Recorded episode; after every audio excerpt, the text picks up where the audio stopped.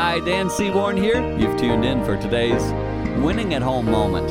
I was having a conversation a few days ago with a young mom. She has three very young children, and she was telling me, I, I sometimes have to go away by myself into my bedroom four times a day just to get my mind back together. And I said, normal.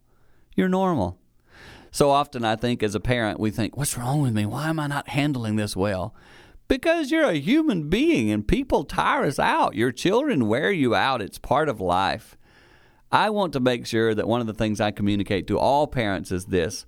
Don't you ever think that you're the only one who struggles. It's so important to realize that's part of life. Getting through that struggle is actually growth in your life. And your kids are watching. They'll see you grow and mature. And even as they mature, they'll learn from you. So press on.